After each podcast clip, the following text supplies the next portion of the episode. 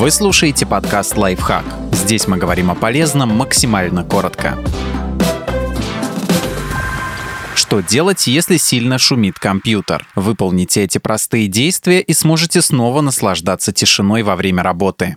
Постарайтесь не перегружать устройство. Обычно гудение компьютера усиливается, когда вы запускаете игры или другие программы, которым нужна высокая вычислительная мощность. Нагрузка на комплектующие повышает их температуру. Старайтесь не злоупотреблять длительными игровыми сеансами, если ПК сильно греется. Делайте паузы, чтобы он остывал. Установите системный блок на ровную поверхность. Если во время работы компьютер издает гул, больше похожий на вибрацию, проверьте, насколько устойчиво положение системного блока и не качается ли он. Убедитесь, что все резиновые ножки на месте и при необходимости установите отсутствующие.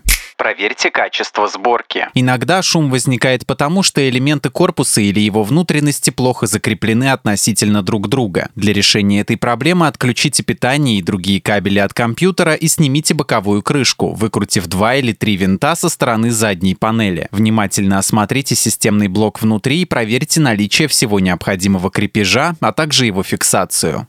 Удалите пыль. Делать это лучше всего на балконе. С помощью сухой мягкой кисточки аккуратно смахните пыль со всех внутренних компонентов, включая радиаторы и вентиляторы. Затем выдуйте ее сжатым воздухом или очень осторожно соберите пылесосом. При продувке вентиляторы желательно придерживать рукой, не давая им вращаться.